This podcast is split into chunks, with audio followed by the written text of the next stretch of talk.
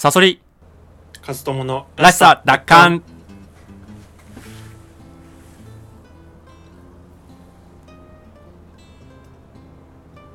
このラジオは社会の荒波の中にあっても自分らしく生きるためにかつて持っていたらしさを取り戻すそういったコンセプトでお送りいたします。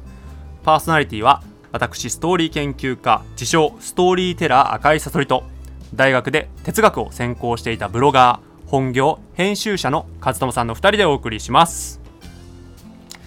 さあ、えー、和友さん。はい。嫉妬って文字通り、シットだよね。ダジャレですか？まあほんとね嫉妬ってクソだなと思ったのよ、あうん、ホーリーシットだなと思ったわけ。あホーリーシットですか、まあというのも、はい。まあ、先週紹介したようにねソーシャルネットワークを見たじゃないですか。映画、はい。見ました。でこれまあ Facebook のねあのーうん。創業者のマーク・ザッカーバーグ、うん、うん、の、まあ、実話を元にした、まあ、映画ということで、えーまあちょっと所感としてはどうでした？とうん。あの、これはもう Facebook のうんあの事前情報とかその周辺環境をうん。知んないとダメだなと思ったね、あー。えっていうと？どういうこと、うん、いや単純に楽しめなかったな。あそうなんだ。そうあのもちろんえっと大きなテーマとしてはうん。友情でありうんあのどんどんどんどん会社が大きくなっていくにつれて、うん。その友情が破綻しうん。でなんか甘いこと言ってくるやつが出てきてう、ん。なんか会社はうまくいくんだけれども、うん。どんどんどんどん孤独になっていくみたいなシンプルなテーマなんだけど、うん。なんかディテールがねもうえここでこいつらななんでこうご揉めてんのとか。こここでここれ何があったのっていうのがちょっとあんまつかめなかった。あそうなんだ。うん。えーっと例えばどういうところなんだろう？つかめなかったっていうのは。例えばあのあれだねあのえっ、とボートのをあこぐボートのねあのなんか双子ね出てくる双子でしょ？あのマーク・ザッカーバーグのことをあのアイデアをね、えーパクったフェイスブックのアイデアは俺たちのものだったのにって言ったうん。ハーバード大学のね。うん、あいつらとその決別した理由とか本当にパクったのかとか。あー。あーまあ確かに確かに。ザッカーバーグの心情っていうかが見えてこなくて、うん。そのあの兄弟のこ古代妄想なのか、実際ザッカーバーグがクズだったのかとかああそもそも何を盗んだのかただアイディアだけなのかみたいな、うんうんうんうんうんうん。うん。その辺がよく分かんなあかった。でもさ何を盗んだかっていうのは結構うん。非常にだから排他的な SNS っていうところは一番の特徴だったわけでしょ、まあ、映画ではね。うんうん。あの、SNS っていうのはみんな基本的には誰でもあのつながれるっていうのが SNS っていうものだけどうん彼らが作りたかったのは排他的な SNS そのハーバード大う学ん。との学生とかそういう選ばれた人とつながりたい人っていうのはめちゃめちゃいるからその人たち向けの SNS を作るんだってことで、うん。うん、だそれをパクったってことだよねそのアイデアをねきっと。うん。どうなんだろうね。本気でパクったのがねそれとも天然だったのがね。いやっていうかねあのー確かにそれは前提知識の中には入るのかもしれないけどうんなんかあんなの日常茶飯事な気するけどね。あのだからパク,、うん。パクったのはパクったのかもしれないけどマーク・ザッカーバーグが、うんでもそうねソーシャルネットワークなんていくらでもあるしなんかそういうことを考える人もいくらでもいるだろうしうん。でもそれをどうしても実装できなかったり作っても広がらなかったりするんだと思うんだよね結局。うんだからなんかアイディアっていうよりはやっぱり作って広げたマーク・ザッカーバーグがすごいっていう感じだよね。そうだよね。だからなんかちょっとこう俺はどっちかというと古代妄想なんじゃないかなっていう風に受け取ったなそこは。うん。ん。まあそもそもオリジナルアイデアなんていうのがね人はゼロからは。そうそうそうそう作れないから何かの影響でねそうそうアイデアっそうて生まれるもそうそうそう。ソーシャルネットワークっていうアイデアはその人たちもパクってるわけだからね。当たり前だけど、うん。うん、だから日々のねなんかこう人生の中で得たなんか教訓とか経験とかそういったものが全てアイデアになってくるわけだから。なんかね、まあ確かにね、うん、あとあれ分かんなかったのなんか途中からさその悪魔みたいなのが出てくるじゃないですか。そのそそのかすやつ。あショーン・パーカショーン・パーカー。ーショーン・パーカカーって人ね。うんうんうんうん。ー、うん、あれは実在の人なのかね。あれは実在の人だね。ああれは実在だからあのあそこは実在でマジであのすぐに、うん。あのコカイン所持で捕まんねんうん。あそうなんだ。そう。CEO になるんだけど初代。う、ん、そうん。そうなんだよね。これがだからフェイスブックにもたらしたものはいいことだったのか。あの人？うん。ああそういうことか。ただのホラ吹きだったのかみたいな。あいやいやいやあの人はすごい人だね。あすごい人。あまあ確かにそっか。それもだから前提知識っちゃ前提知識なのか。あ知ってんの？この人。ショーン・パーカーって。あ佐々さん自然にこの人知ってた、そうだね。うん。ああそうなんだ。なんかね知ってたねやん。その辺も分かんなかったからね。確かにな。そうだね。確かにね誰だろう？あうん。じゃあそのなんだろう。サソリさんは結構そういうのはあの SNS のなんていうの？その GAFA 的なうん。歴史はまあ浅くでも知って知ってるね。だからその人柄とかも知ってたから、マーク・ザッカーバーグの。あそうなんだ。うんただねももうちょ結構ね僕ねゼロからだったもうちょっと映画よりも人間味ある風に俺は感じたけどね。なんか映画はマジでやばいやつみたいな感じじゃんマジでやばいやつだし なんかそのもちろんそのなんだろう売れてからのあの健康的なマーク・ザッカーバーグしか知らないからあれなんだけどさうんうんうん。もっとイケメンじゃない？あー確かに。ももっとモテたんじゃないの？みたいなあーなるほどね。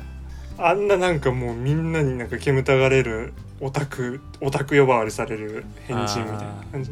だってさ実際にさあいや実際はしかもあれよ。うん。あのマーク・ザッカーバーグってうん。幼なじみとかそういう人とずーっと長いこと付き合ってるからね。あなんかだからそういうなんか割とだからそういう人,、あ、人人格的にも割とそこまでだから破綻してないっていうか、もうあれはもうねなんつうのかもう。うん、だからもう本当天才は天才なんだろうけどね。まあ天才は天才なんだ。ろう、うん。そうか。じゃあなんかえ俺ねちょっとだからあべその辺楽しめなかったってことだからあれだかもしれないけど、うん。マーク・ザッカーバーグとさエドワルドっていうエドワルドっていう親友いたじゃん、うんいた。うん。だからあのスパイダーマンやった人だよね。あそうだな。そうか。あの人そうか。そうそうそうそう。あの人どっちにさ肩入れする？あのなんかだから要は裁判あの二人の裁判の話なわけじゃん。軸としては。一応メインテーマは友情と破綻みたいなそうそうそうそう。感じだよねどっちに肩入れしちゃう？だって映画自体がそのエドワルドうん。に若干心拍感じてる。じゃない？中立ではないじゃない？おう。ああの映画って。えちょっとつまり、うん、え？え？で？だからエドワルドが、うん。あのの方があの人格あの人間味があってあ。マーク・ザッカーバーグっていうのは自分のやりたいことだけやってるなんかこう変人みたいな感じ。エドワルドにじゃあ割と肩入れするように作ってるんじゃないかってこと？作ってあるんじゃないかっていうふうに思うね。なるほど。ねそれはでもただ面白い、うん、ただ、うん。あのところどころだから俺はこの映画でしかそのフェイスブックの業界っていうのを一切知らないから、その会話を読み取るしかなかったんだけど、うんうん。マーク・ザッカーバーグがうん。エドワルドにうん「えっ、とでお前何やってんだよ」って詰めるシーンがちょくちょくあーあの裏で廊下、う裏で話すやつかな多分。どとかかな、うんうんうんうん。あのお前はお俺に何の相談もなく勝手に事業拡大しやがってっていうふうにエドワルドが言うんだけど、うんうんうん。じゃあお前は代わりに何やってんだよ言ったらうん。言葉に詰まる、そうだね。ううんうんうん。要するに初動のスタートのお金は出してんだけどうん。それ以降彼が何やってたのかっていうのがよくわかんないんですね。うん確かにね。うん、で見るとうん。マーク・ザッカーバーグのうん。苛立ちっていうか、うん。あの美意識とかうん。あるいは実質広げてんのは俺じゃねえかよっていう自負心とかさなんかプライドとか。うんうんうんうん。も理解できんだよね、あーなるほどね、うん。まあだからどどっちとも言えないですよ。それはなんかお互いのその方向性の違いっていうふうにしか見えなかった。ああそうなんだ、いや俺はさ結構こうマーク・ザッカーバーグにめちゃめちゃ肩入れすんだよね。まあそうでしょうね。うん、なんか俺さファウンダーは逆だったわけよファウンダーっていう映画あるじゃん。あのマック帝国を作ったあの築き上げた映画。俺見てないかも。あファウンダー見てないか。ファウンダーっていうねまあ、マクマクドナルドの創業の話なんだけどはいはいはい。もう構図としては割と一緒でうん。あ一緒ではないか。まあえっとマックオリジナルのマックみたいのがマクドナルドを作ったやつがいて、はいはいはでそこに営業かけてさ広告マンああこれううんなんかあの聞いたことはある。あのうん。それで株券株主全部取っちゃった人なんでしょ？それで広めたっていうか。そうそうそう。てかねまあそうだね。うん。どんどんどんどんこう自分の有利なような感じにしちゃって、まあそのオリジナルのさマクドナルド創業、あママクドナルドっていうものを作った人がさエドワルドだとしたら、その人の権利がどんどんどんどん少なくなってって。うんうん。そう。で結局はそいつはのけ者にされちゃうっていう、うん。うん、でマクドナルドを完全に乗っ取られちゃう。うん。っていう話なんだけどうん。なんかそれはもうね全然その創業者に俺肩入れできなくて、うん。うん、オリジナルがいいと思ったんだけど、うん。うん、そう創業者に肩入れできなくてオリジナルがいい？えっ、創業と創れ？業者っていうのは、創業者は広告マンの方。ああなるほど。あのそうそうそう。アイディアを着想した人とそうそうそう。アイディアそう着想した人とそうまさにまさに。広めた人ねそうそうそう、ん。広めた人。でこれだから立場が逆なんだけどエドワルドとマーク・ザッカーバーグは、うんうん、だからアイデアを作った人がそのままガンと伸びてって、うん。っていうことなわけじゃん。うん。そう。でさなんかそれやっぱりさすごいこうマーク・ザッカーバーグのなんか欲とも言える愛情みたいなもの、うんうん、にやっぱり素直じゃんマーク・ザッカーバーグ。まあ少なくともこの映画で描かれてる主人公のマーク・ザッカーバーグはね。うん。うん。でやっぱりなんかこうそのエドワルドってやっぱりねさっき今さっきも言ったようにそのあのね和野さん言ってたように何もしてないわけじゃんぶっちゃけ。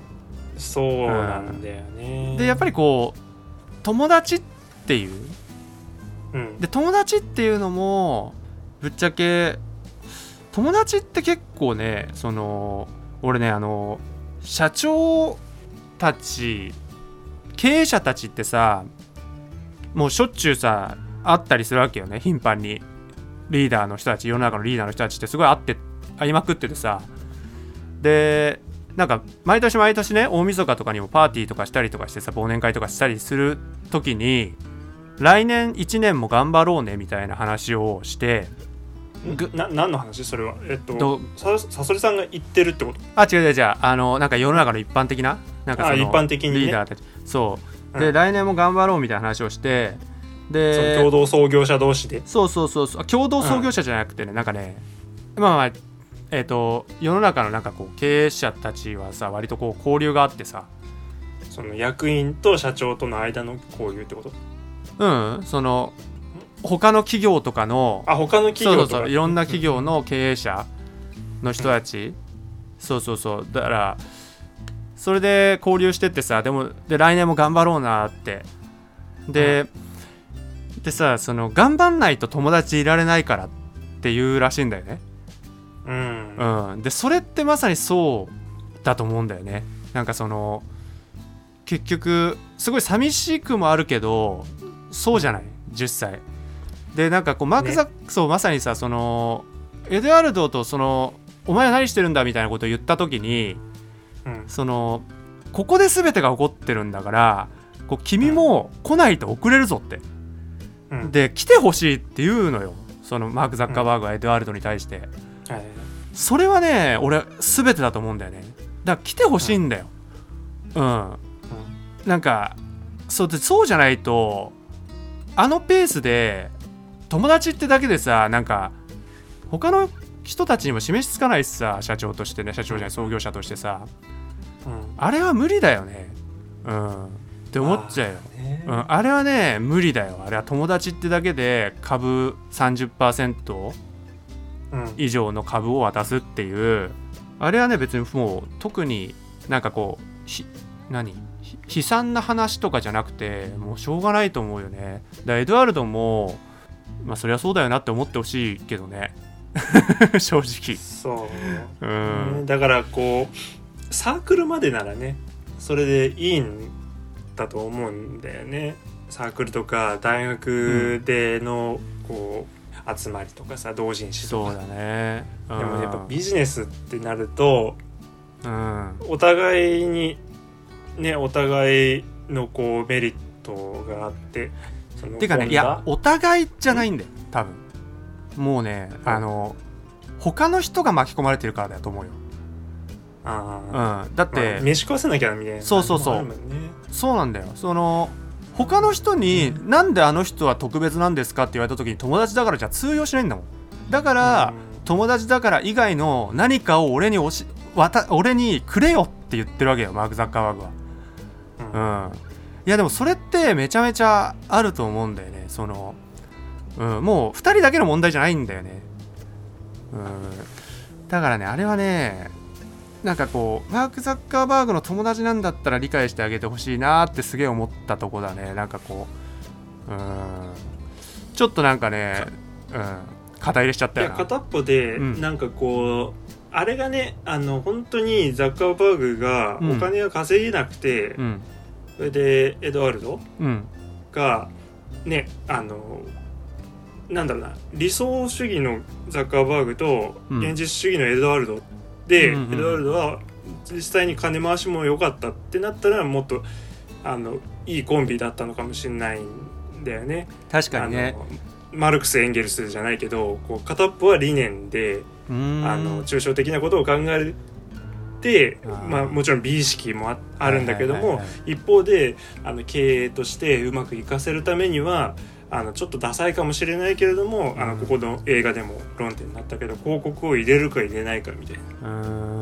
ので、あの入れたりとか、うん。で片っぽはあのこれ結果的にはもう世界一の企業になったからいいけど、うん。どんどんどんどん青天井であのその自分の会社っていうのをうんあの売りに出さないとかうん。あのなんだろうな。こここでやめにしようここからは利益だろうっていうところを決めないでどんどんどんどん突っ走っていくうん。ザッカーバーグなわけじゃないですか。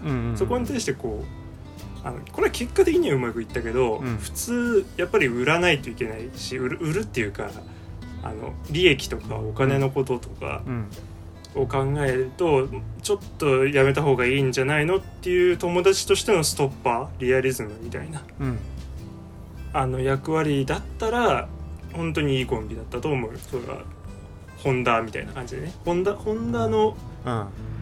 ホンダもなんかナンバー2がいたんだよね。ちょっと忘れちゃったけど、うーん。うん、本田宗一郎っていうのは結構こう天才肌でうん。突っ走っちゃうんだけども、うん。ナンバー2がその経理として支えたからうまく軌道にそうだね。そのまあウォルト・ディズニーとロイ・ディズニーもそうなんだけどさた、うん。そのただねやっぱりねそれはどれも多分ね並走はしてると思うんだよね。あのそうだね。お互いにそのやっぱ、なん核になる理念が共有できてないとそれはね、うん。できないよね。なんかやっぱりそう映画の内での描かれ方的のエドワルドの感じはきついし、であのあれが逆だったとしたら今度ねマーク・ザッカーバーグがいらなくなってると思う、うん。うん。うん、だって俺お金取ってきてんのは俺だぞってなってると思う。うん。でお前何してんだよ。プログラム作ってるだけじゃん。プログラム作ってるんだったらいらねえよみたいな。誰でも作れるわみたいな。もうん。う軌道に乗っちゃったら大丈夫だからお前もういらないわってなってると思う。それがファウンダーだと思う。あのうん。構造としては。うん。だやっぱりどっちもね同じ速度で走ってないと多分ね友情とかねなんかそういうのは維持できないんだろうなって思っちゃうよね。そのああいうビジネスの場だとねどうしても。まあ難しいよね。まあでもねなんかそれがそのその社長のさっき言った、うん。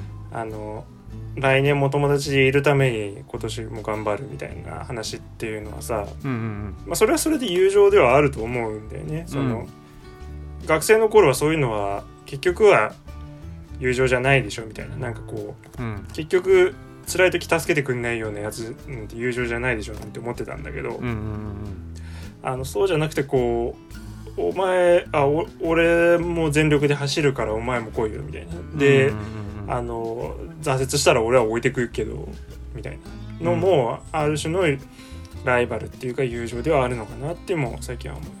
うん。うん。なるほどね、まあ、ちょっと広げすぎちゃったけど。うん、他に何かありますか？他はねあのーなんていうのそのなんていうんだその全略プロフってわかる？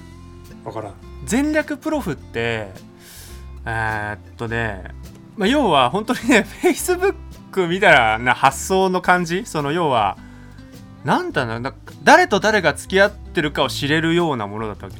の SNS みたいな感じだったの、そう俺らが、お俺が中学ぐらいの時だから20年前ぐらい。はい。だからちょうど2003年だからマジで Facebook と同じぐらいかもねあの、マーク・ザッカーバーグがハーバードでこのフェイスマッシュ使っ作ってたぐらいの時かもしれないね。フェイスだマッシュか。う、うん。時代の共通した価値観だったね、うんだったのかもしれないね。うザッカ,、うん、ザッカーバーグが出なかったら、うん。誰かがそうそうそう。多分そうだと思う。あのだから要はネットであこれみんなと出会えんじゃんみたいうん。なうん。このよっしゃなんか誰とでもみんなと出会えんじゃんっていうことからスタートしてるわけだもんね。これもう出会い系じゃん、うう Facebook もさ、うん最初、うん。で誰と誰が付き合ってるか知りたいとかさハーバードの全学生名鑑みんなが欲しがってたっていうのはさ、ぶっちゃけこういい出会いがをするためなわけじゃん。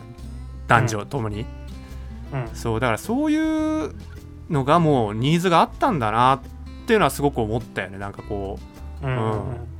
あとはなんかこう。人々の欲望をこう可視化するみたいなね。そうそうそうそう。うんあとはそのオタクとこうリア充みたいなものがすごくやっぱ隔絶されてたものをうんこの20年間を考えてみると結構ごちゃ混ぜにしてるなってると思うんだよ今。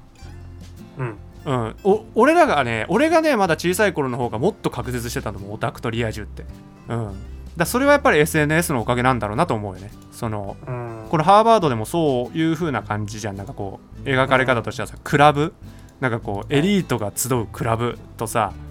だから結構ハーバードでもさなんかこう PC で遊んでるやつと女で遊んでるやつみたいなさ。なんかこう、うん。女で遊んでるか PC で遊んでるかみたいなさ。なんかそんな一応描かれ方してたからさ。なんかそういうこうまだ隔たりのあった時代。それをなんかこうつなげたんだなーっていうなんかこう社会のこう歴史的なものをちょっと感じたねちょっとね。うん。うん。なるほど。ザッカーバーグまだ30代だもんね。若いよね。まだ30ああそうかそうだそうだ30代だね。そうかそうかそうだよね、ああ若いね。やばい。でこの映画自体がさ、ん。2006年とかでしょ。結構古いでしょ。あそんな古いの？この映画。いや多分古いとえ思う、ーてかじゃあ結構もうすぐ作ったんだね。Facebook がバンといって。そう。でしょえー、すごいね。食いよく食いついたね。巨匠がね。すごい。だってあ巨匠すごいね。2010この2010年だ。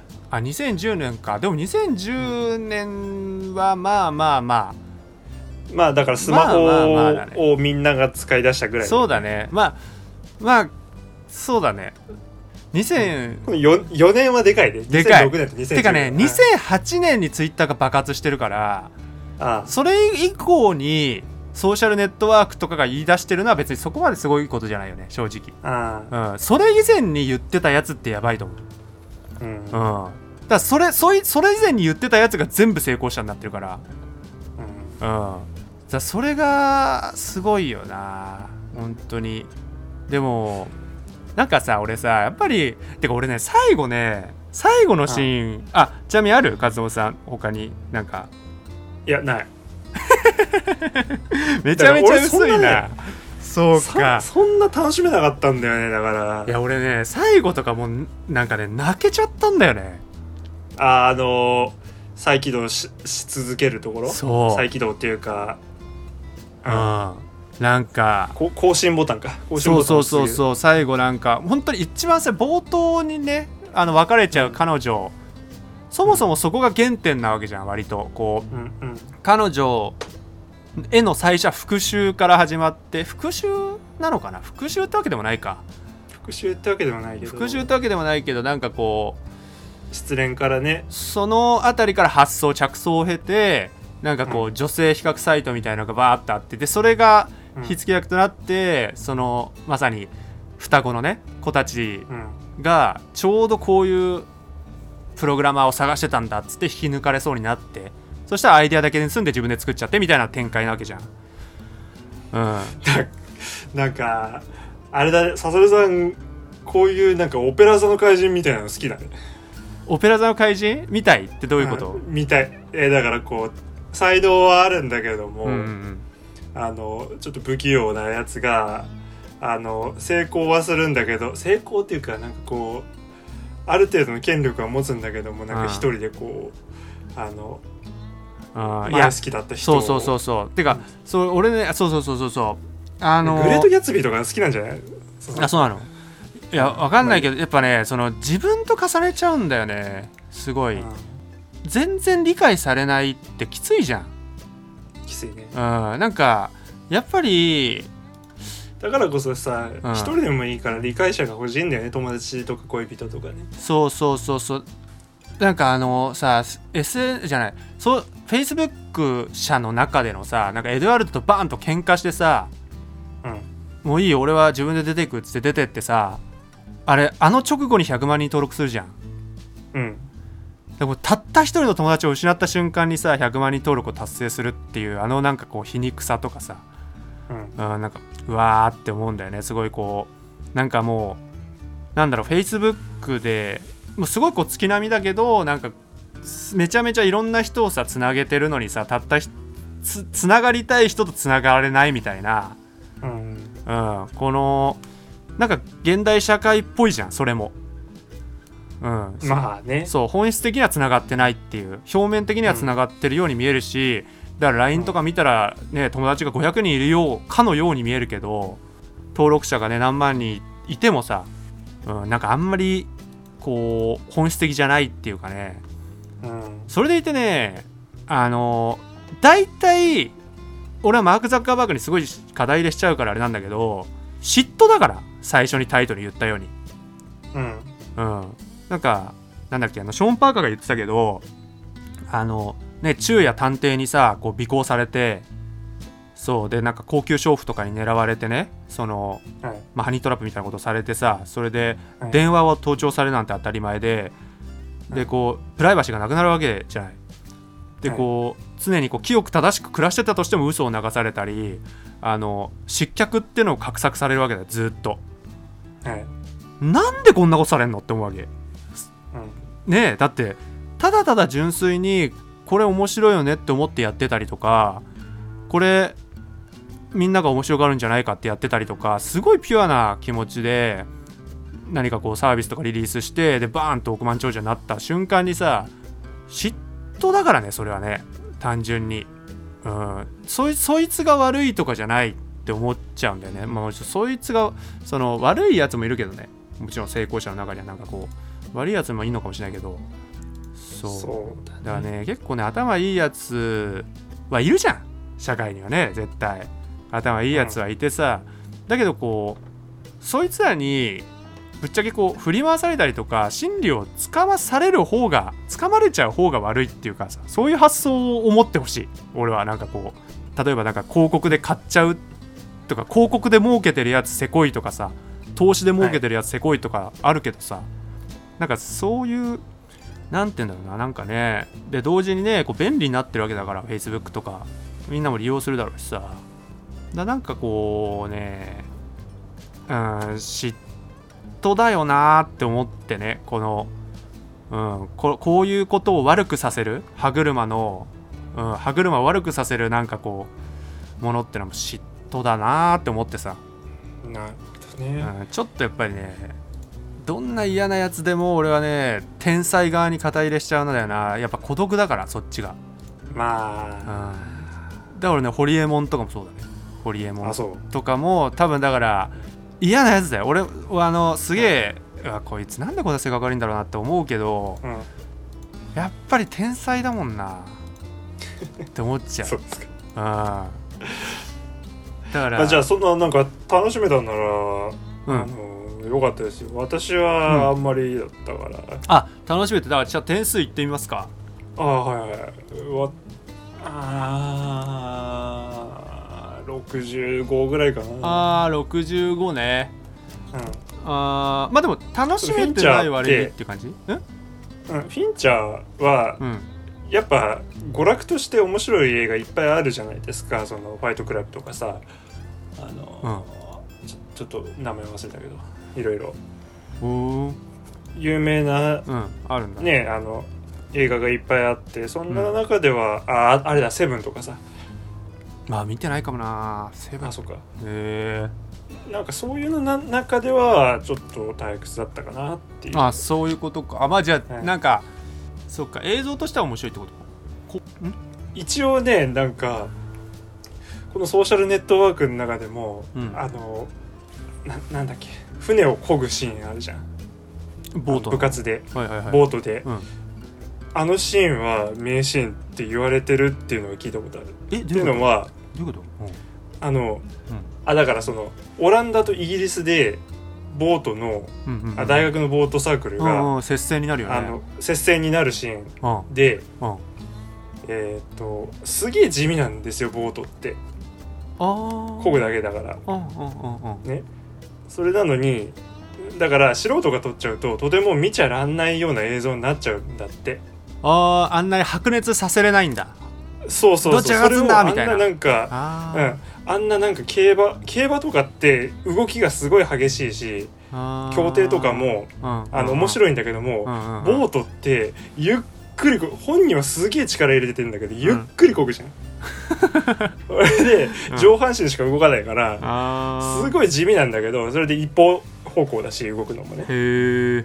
だからあのあまあああいう緊迫な映像を見せるのはすごいって言われてるらしいっあていうのは事前に知ってました。そうなんだ。なるほどね。だから確かに急に加速とかしないもんね。ボートって。だからもうあの基本的にずーっとその差なんだろうなっていうことでしょ。そうそうそうそう。だからマラソンみたいなもんなのかな？いやマラソンよりももっとなんか、えでもさ映画的に、うん。だ要はだからリアルなマラソンっていうかうん。リアルなマラソンってさあれ実況者すげえ頑張ってるけどうん。そこまで盛り上がらなくない？その抜いた抜かれたとかさうん。まああるか？あるっちゃあるか。でもなんかそう基本的にはさもうさこのぐらいの差でこのぐらいの距離だったらもうこの人ゴールするなってのは大体うすうすわかるじゃん。うんまあまあまあまあそうだね、なんか大逆転とかないじゃん。そうそうだからこのまま行くのか行くのか行くのかみたいなうんさう。んずーっとそういうので伸ばさないといけないじゃん。はい。苦しそうだ苦しそうだ顔は症状はとかさ 水滴がそみたいな。うん。念頭に入れながらあのシーンを見たから、確かにあれずっとオランダ勝ってんだよね。そうだよね。いやでうんうんそう。わかるわかる。イギリスはずっと負けてんのに、なんかあ抜くのか抜くのかみたいなシーンに確かに確かに。確かに俺もね心の中でいや抜かねえのかいってちょっと思った 思った突っ込んだ記憶が今蘇ってきたわ。あのこんだけこんだけ緊迫させといてえー抜かねえのかいっていう気持ちはあった確かに。だからそれはそれぐらい白熱してたってことだね裏を返せばね。そうそうそうああなるほどね。えーそうなんだ。のは聞いてたし、ー。あとこのフィンチャーって監督って、うん。俳優からすこぶる評判悪いんですよね。えー。でそれはなんでかっていうとリテイクをうん。えぐいほどさせるんですよ、へえうん。そうなんだ。あのテイク10とかテイク50とかのレベルじゃないぐらい。えーそれは嫌だね確かに。そえー。うでそれはあの監督の頭の中に理想の完成した姿があってイメージがあってね。うんあのそれにできるだけ近づけたいっていうことじゃなくて、うんうん監督も答えを用意してないんだけど、うん。うんとりあえず俳優を疲れさせてうん。自然な演技をさせるようにするみたいあ疲れさせることによってね。だからこう元気だとうん。演技っぽい演技になっちゃうじゃないですか、ああなるほどね。うん、そういうのを嫌うからナチュラルな演技をさせるようにもう何回も何回も撮影させるっていうはいはいはいはい。すげえ嫌なやつなんですよ、なるほどね。うん、なんかそういうのも事前に知ってたからとてもねなんかあのあ苦労した映画なんだなってこうなんか一見学生の地味な映画なんだけれどもあーあ苦労した映画なんだなっていうのを知るとちょっと甘めになるほどなね確かに。だからあのエドワルドが雨からさ帰ってくるシーンあんじゃん。うん、あれ濡れすぎてるなと思ったけどうん、濡れすあれもしぎてるね。あれもしかするとテイク100とか言ってたかもしれない。風邪ひく いやあれその、濡れすぎじゃねってボタボタ垂れてたから、うん、あれは台風だよね。台風だよ濡れすぎてんなと思って途中で絶対さすがに買うだろうって。なんか傘とかあんだけ降ってたらとかも思ったしあれはだからリテイクの数を荒らしてるかもしれない。確かに。ちなみにで佐々木さんなそうですね、はい。まあね85です。おお高いですね。うん。まあ面白かったですね普通に。面白かった。うん。まあなんかそう。な何がってわけでもないんだけどやっぱりあの自分。天才の孤独とそうそうそうそう。自分の興味のある分野だったそうそうそうそう。なんか、うん。なこういうやつをね生みたくないんだよねなんかこういうやつに寛容な社会になってほしいんだよね、うん。あでもこいつ成功してっからね。いやだからそこじゃないそこじゃないよ。そこじゃないんで。うそこじゃないよ、うん。そうなんだよ。まあそういう感じかな。うん。えーっと次回作。はい次回作お願いします。はい次回作は映画大好きポンポさんというアニメ映画です。え？何？いやなんか俺さだからソーシャルネット、、はい。つもさ毎回あ勝負勝負じゃないえっ、となんだ割とこう試かっこいしてじいタイトル。そうじいやいや違う。実験的なものと置きに行くものみたいなこと言ってたじそうだね。ゃん、うん、いや割とさ実験実験じゃない？って思うでしょ。って思うでしょ。いや俺実験実験できたなと思ったよ。